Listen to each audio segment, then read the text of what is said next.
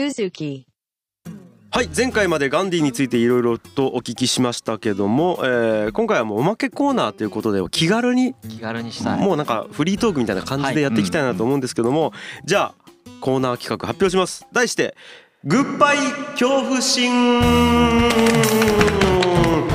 はい、えーガンディはさまざまな名言を残してきましたけども今回は精神性の最大の要素は恐れない心であるという言葉にこれ実際ガンディが言ったんですね。うんにスポットを当てて、今我々が何に恐怖心を抱いているかそしてそれを克服するためにはどうしたらいいかを考えていくという企画でございますと。ああ今日恐怖って必ずあると思うんですね。うんうんでこれはなかなか難しいですよね。克服するっていうのは。そうですね。はい。いや難しいですよね本当に。めちゃくちゃ難しいと思います。でもなんか、えー、と克服した経験はあるような気がしてて。あー確かに。なあ場面場面でね。場面場面で。うん。場面場面でね。じゃあ僕ーなるほど。めっちゃ軽いやつ一個どうぞどうぞ。あジャブ程度ですよ。まず。ジャブであの僕、えっと、車の免許を取ったのが、まあ、大体10え20歳19かうなん。ぐらいなんですけど、うん。その時にあの合宿で取ったんですけどえ大分の合宿のところ行ってで高速のあれがあるんですよ。うん。あのなんか研修みたいなのがあって、うん。で高速バーって乗るんですけど横をトラックがブワーッと通るんですよ。あであのー普通ななんていうんですかね、えっと、要は幅自体は真上から見ると変わんないんですよ。普通の車同士と相手がトラックの場合って変わんないじゃないですか、でもトラックの方がなんか威圧感がブワーンってくるんですよ。ーありますね。これって普通恐怖なんですよ。でも僕はそこでよくよく考えるんですよ。うんとと。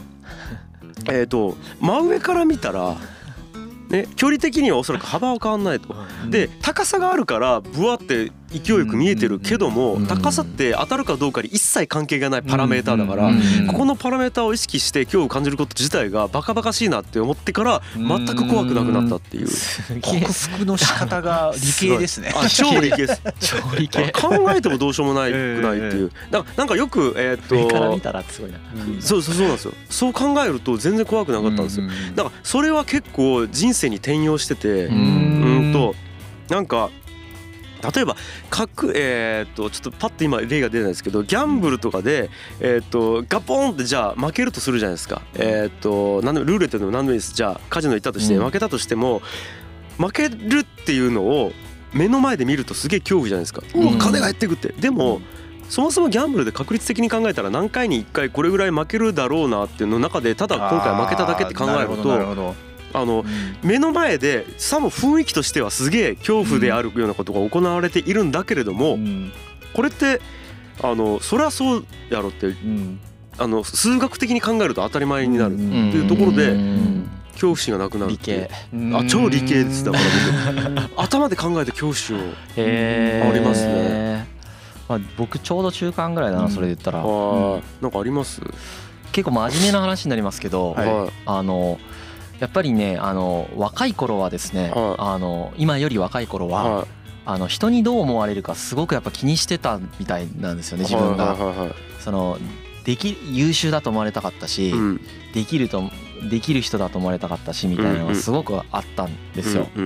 でその状態でベンチャーのそのマネージャーとかしてる時の自分って、うん。とか取締役やってる時の自分って、うん。今だいぶ消えてきたんですけどそれが、その弱みを全く見せれなかったんですよ人に。ああだからもう着てたんですねな鎧みたいなものを。鎧だらけだった、はあ自分はこうあらないといけないみたいな。そうそうシュッド思考ねはあ。どど何どこうしないといけないこうしないといけないとかもそうだしこうあるべきだから自分のこの面はやっぱり見せれないとかあ。とはそのそうあるべきではない自分がそもそも。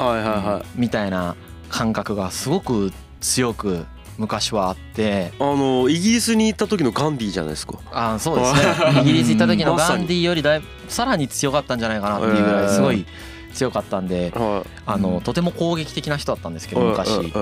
あのそれをですねだから怖いんですよね結局多分その人から嫌われるのとかもそうだし、うん多分無能だと思われるのが一番怖かったんだと思います、その存在価値が社会僕社会にそもそもそんなに興味ないんうで社会と関わっている以上はい。その価値提供してないとうん。なんかおそもそも社会に興味ないからはそこの関係性なくなっちゃったら俺いなくてよくなっちゃうんですよ。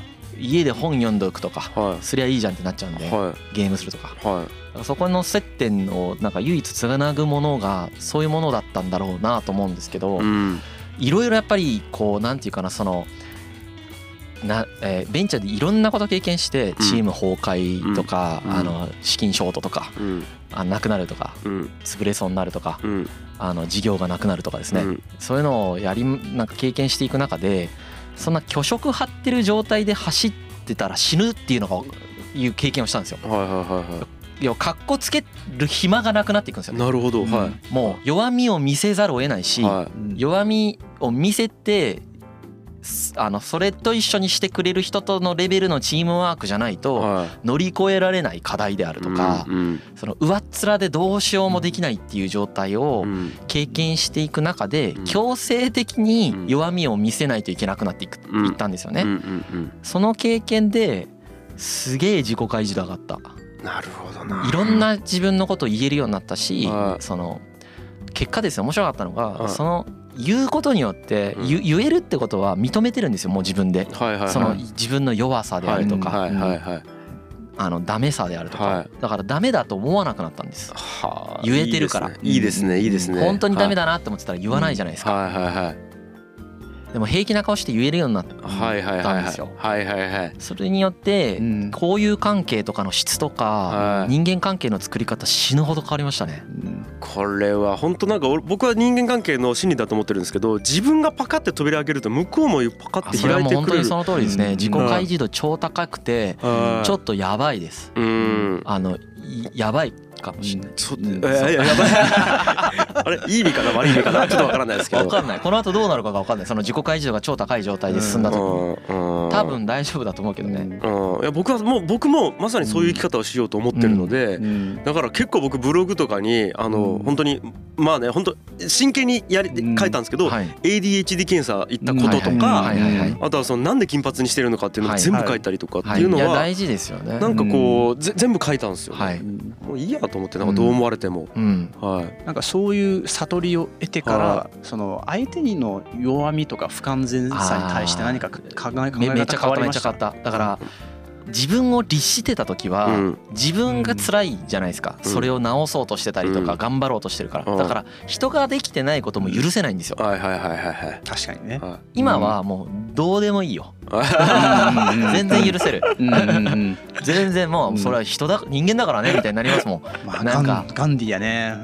いやそこまで全然達してないけどなんかそこに強制移動させられる経験をうん。僕の場合は仕事で行ったんですよね。多分なんか人生でそういうなんか強制経験のタイプって僕3つあるなと思ってはいてはいはいはい。一つが家族ですよね。あともう一つが恋人。あともう一つが仕事だと思ってるんですよ。この3つともはい。比較的逃げづらいんですよ逃げねづらいですよね。友人関係とかだったらめっちゃ辛かったらやめりゃいいじゃないですか。はい。だけど親とかはい。子供とかはい。あと恋人とはい。か恋人だったらもう相手が怒ってたらもう自分にしかはい。自分と相手にしか原因絶対ないし。そうですよね。うん。うんあの人のせいにしづらいですよね。はいはいあと仕事もその生きていかないといけないからはい。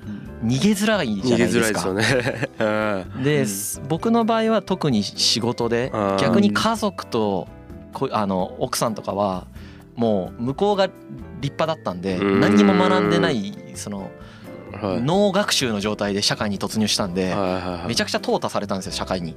えーどういうことですか？と淘汰さなれたんていうか人間関係とか全然だから理解してなかったん。ですよ。あーはいはいはい僕愛想笑いはしてるの知らなかったからねみんなが。これ意味わからないと思うけどどどういうことですか？どういうことですか？あの人間はい。が笑うじゃないですか、はい。面白いから笑ってると思ってたんですよ。あ 愛想笑っていうことをうん。あのなんていうか面白くもないのにうん「あはは」とか言って相手のために笑ってる人がいることを知らなかったんですよ。はそんなえだって面白くないあのにうん。なんで笑うのぐらいのはあ。ちょっとそんなレベルだったんえー。でその状態でうねん。あのもうガチガチの日本企業入った時のはい。あの何あのすごかったよ。ズレはやばいな。ズレはやばそまあ面白かったですけど、そうだから社会人になってから本当いろんな経験させてもらいました。はあ。今は愛想笑いできるようになりましたか？できましたね。できるようになってやめましたね。だから。あそういうことか。はいあれはだから面白い経験でしたね。まあ、恐怖の話戻るうとん。そう強制的に経験させられました。なるほどな。社会で。確かに。えヤンさんなんかあります？恐怖まあ。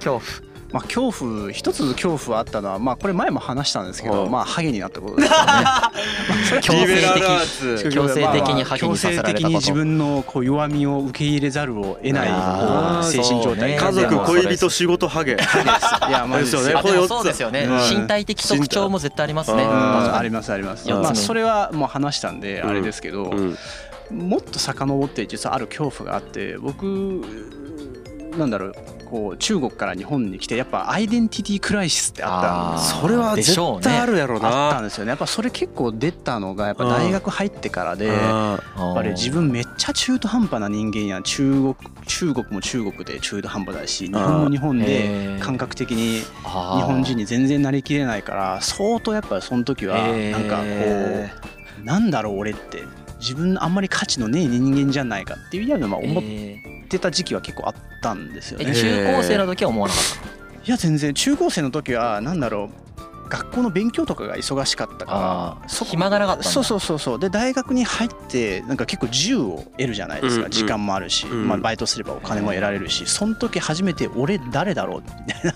うへー。あでそうわかんなかった。定義できなかったんだ。うん分かんなかったですね。中国も小学校4年生までしかいなかったから、えー今はどう思ってるそれ今は全然今はなんかあの両方ななんかは入ってる感じ。だかあーどっちもらアイデンティティととしては中国人なんですけど、うんうん。なんか外に出て、うん。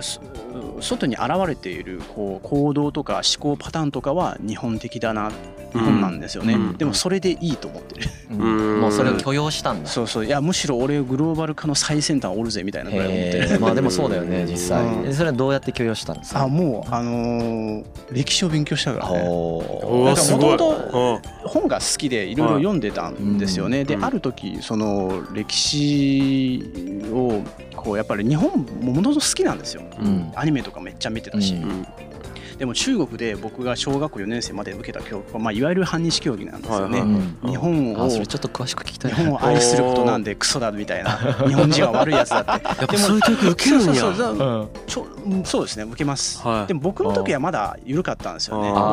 緩いんだ。まだまだまだまだだ緩か緩くて僕が日本に来た後その江沢民っていう。あはいはいはいバリバリの反日派がうん。来てもっと反日教育が激しくなったんですけど、まあ僕の時もそこそこやっぱねこう結構日本のことはー。歴史では絶対悪いように扱わないといけないっていうふうにあったんで,、うん。でそれがやっぱ残ってたから、うん。こう日本で暮らせば暮らすほどこう歪みがどんどん僕の中で出てきたんですよ。聞いてる話と実際の体験が違うぞそうそうアニメも好だきだし日本製品も好きだし、うん。みんな優しいしめちゃくちゃ助けてくれるし友達もいっぱいいたんですよね。うんなんでそれのなんかこう疑問が一気に大学の時に出てきてなるほど。このズレをどうやって解決すればいいんだろうっていう。俺こんなに日本好きなのに一応日本好き好きではダメっていうやっぱ種がやっぱ自分の中でずっとこう植えられてるから。そうそう植えられてる。自分次元爆弾みたいな怖いな。怖いねそうそうそうそう。そうえー歴史の何を見てそれを克それは服していったの？やっぱ日本の歴史を見てこうまだから日本史好きなんだね。あまあぜ全部はちょっと話せないですけどん。こう今日本とトルコの間にエルトゥールル語事件っていうね。そうそうそうそう日本日本トルコのね。そうそうトルコの船が日本に漂流して日本の人がうん。助けて、うんでそれもうだいぶ後に経ってこう確かイラク革命のイラン革命の時かな、うんうんうん。イラン革命の時にこう日本人の全現地の駐在員がイランで取り残された時にドイツがこう飛行機を飛ばして日本人を助けた。それが実はな10 100年か200年ぐらい前の恩返しだっていう。まあそういう美談があるんですよね。ねその歴史を初めて知ってめっちゃ泣いたんですよね。泣いたことであ別に日本の歴史好きで俺いいんだと思った、それで思ったんだ。そうそうそれで思った、えーそこつながっそうそうそう。だから日本の歴史の中でこう自分が涙をして愛する歴史を日本の歴史の中で見つけて僕の中である種国境を越えた経験が自分の中で果たしたんですよね。ね別に国境とか民族とか関係ねえじゃん。うん。かんいいものはいい話とか感動する話だったら素直に感動してもいいし、ほどねああそういう受け取り方で。うんだからガンディーじゃないガンディーとか全然レベルが違うんですけど、うん。ガンディーもなんかいそのキリスト教とか、うん。こうイスラム教を読んでめっちゃ感動してるじゃないですか、うん。もうその時点ですでにもう彼 その宗教の壁を越えてるんですけど、もうあるものに対して別に自分の既存の価値観をうん。全然関係なく素直に感動するっていうなるほど。じ心があればそれで自分でそれはそれでいいじゃんって思ったんですよね。は深いね。いこれはだから僕はずっと日本から出てないので、うん。絶対にピンとこない価値観かもしれないですね。ですね。ねあのやっぱいやこれ、まあ、言い方もしあれやったら本当に悪気なく言いますけど、僕ヤンヤさんが日本人だろうが中国人だろうがうマジでどうでもいいんですよ。ただその日本普通の人は違うんいやでですしょ？よね。で、うんあそれは、えっと僕はヤンヤンさんっていう人と付き合ってるから、えっとバックボーンが何であろうが、んんえっと嫌いにもならないし、うん好きにもならないです多分。いやそこもやっぱ後になって僕も気づいてですね僕が初めて接した歴史って中国での反日教育なんですよ。だから歴史っていうのは絶対敵と味方がいてですよね。絶対争い事そういう感覚なんだあ争いばことばっかりで人が殺し合ってダメあの暗い歴史しかいないんだって基本的にそれは思ってたんですよね。えでもいいいいいわゆるこうプラスになるような歴史を初めて接してあ歴史ってこんな話もあるんだっつって。あーまあでもうん。そうね歴史との出会いの話とかはそうそうそうそれは大きかったね。ね。なるほど。うんそっか。うん。いやすごいな。僕もだから樋口さんと一緒でうん。なんかその国籍は興味対象ではあるんですよ。けど血液型みたいな感じだからう。んあ B 型なんだみたいな感じと一緒。だからなんか B 型だからどうとかはないです。うん。だから好きもないし嫌いもないむしろ違うことはちょっと好きです。うん。自分と違う方が違えば違うほど結構好き。えーうん。だから俺今全くわからないのが、はい。まあそのいろんな国と日本との関係での中である歴史上の事件をうん。相手の国にされたから相手が嫌いみたいなのってあるじゃないですか。うんうんうんでも昔の話はね。む超昔の話です、でもそれをやってた人たち今別にうん。いないんで、うん今の人たちにされてたらそれは起こる理由がわかるんですけど、っそれね。ていうのは僕はめちゃくちゃ思ってしまうんですよ。あれはでもやっぱりはい。まあそうですね。はい。なんかそうなんかこう先に動機があるんじゃないかなと思うんですよね。その根拠付けとして使われてるでしょ？っていう心理状態の方がうん。多いんじゃないかと思いますやっぱり。その印象がまずあって、うんうんってことですよね。あの先に嫌いっていう感情があるってことですよね。そう。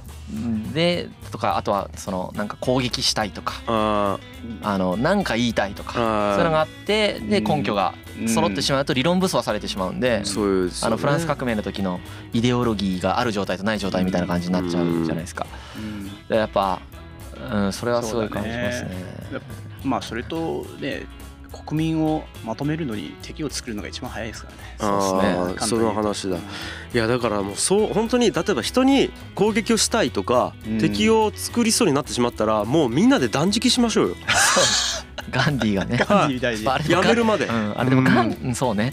ガンディーじゃない人がしたらそのまま餓死しそうです。そうそうそうそうネットの片隅にちょっと書かれるだけですよ。ただ餓死しそうだけど。孤独死したで終わるんですねいやだから一人でやってたらそのガンディ今回読んですげえこの人の教会の超え方やっぱマジ感動しましたよね。感動するっすよね本当にガンディーすごいよね。だからうん徹底して本質主義だったからっていうのはありますよね、うんそうですそうです。あちょっとうんなんかあれですねエンディングみたいな感じになってきたんで一回企画締めましょうか、はい。はいそうです。ね。ということで、えーとはグッバイ恐怖心でした。ははいい、はい。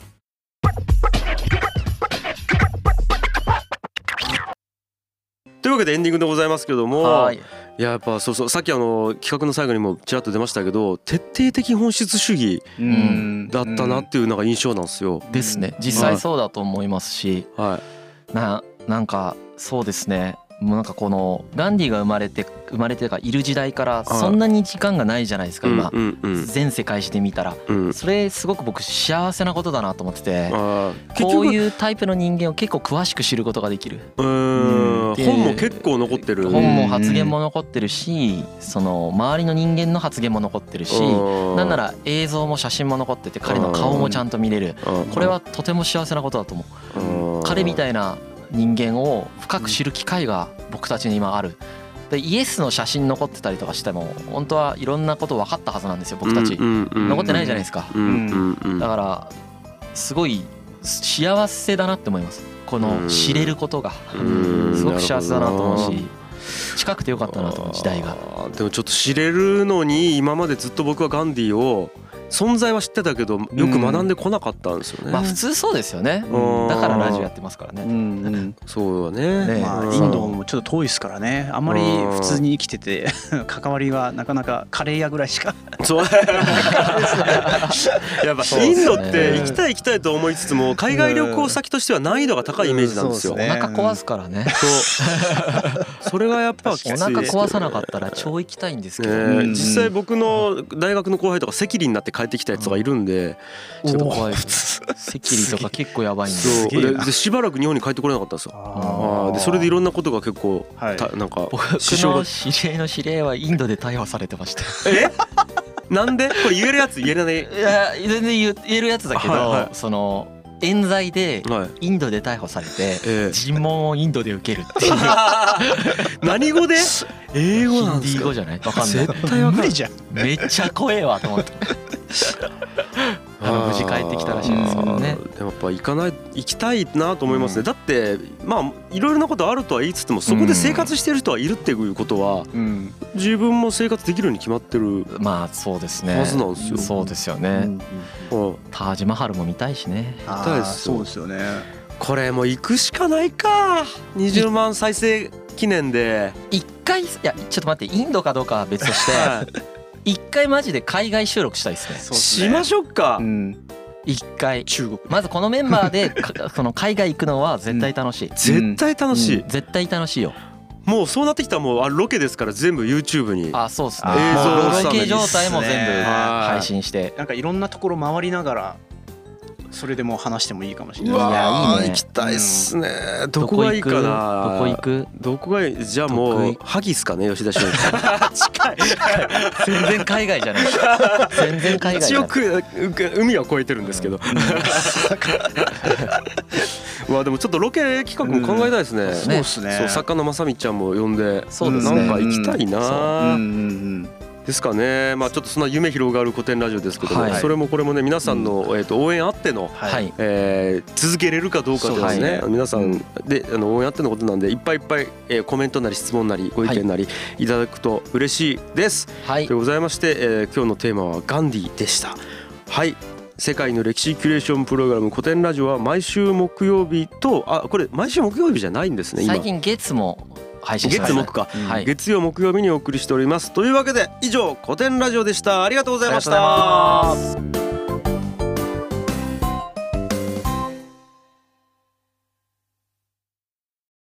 古典ラジオでは金銭的にサポートしてくださる古典サポーターを募集しています。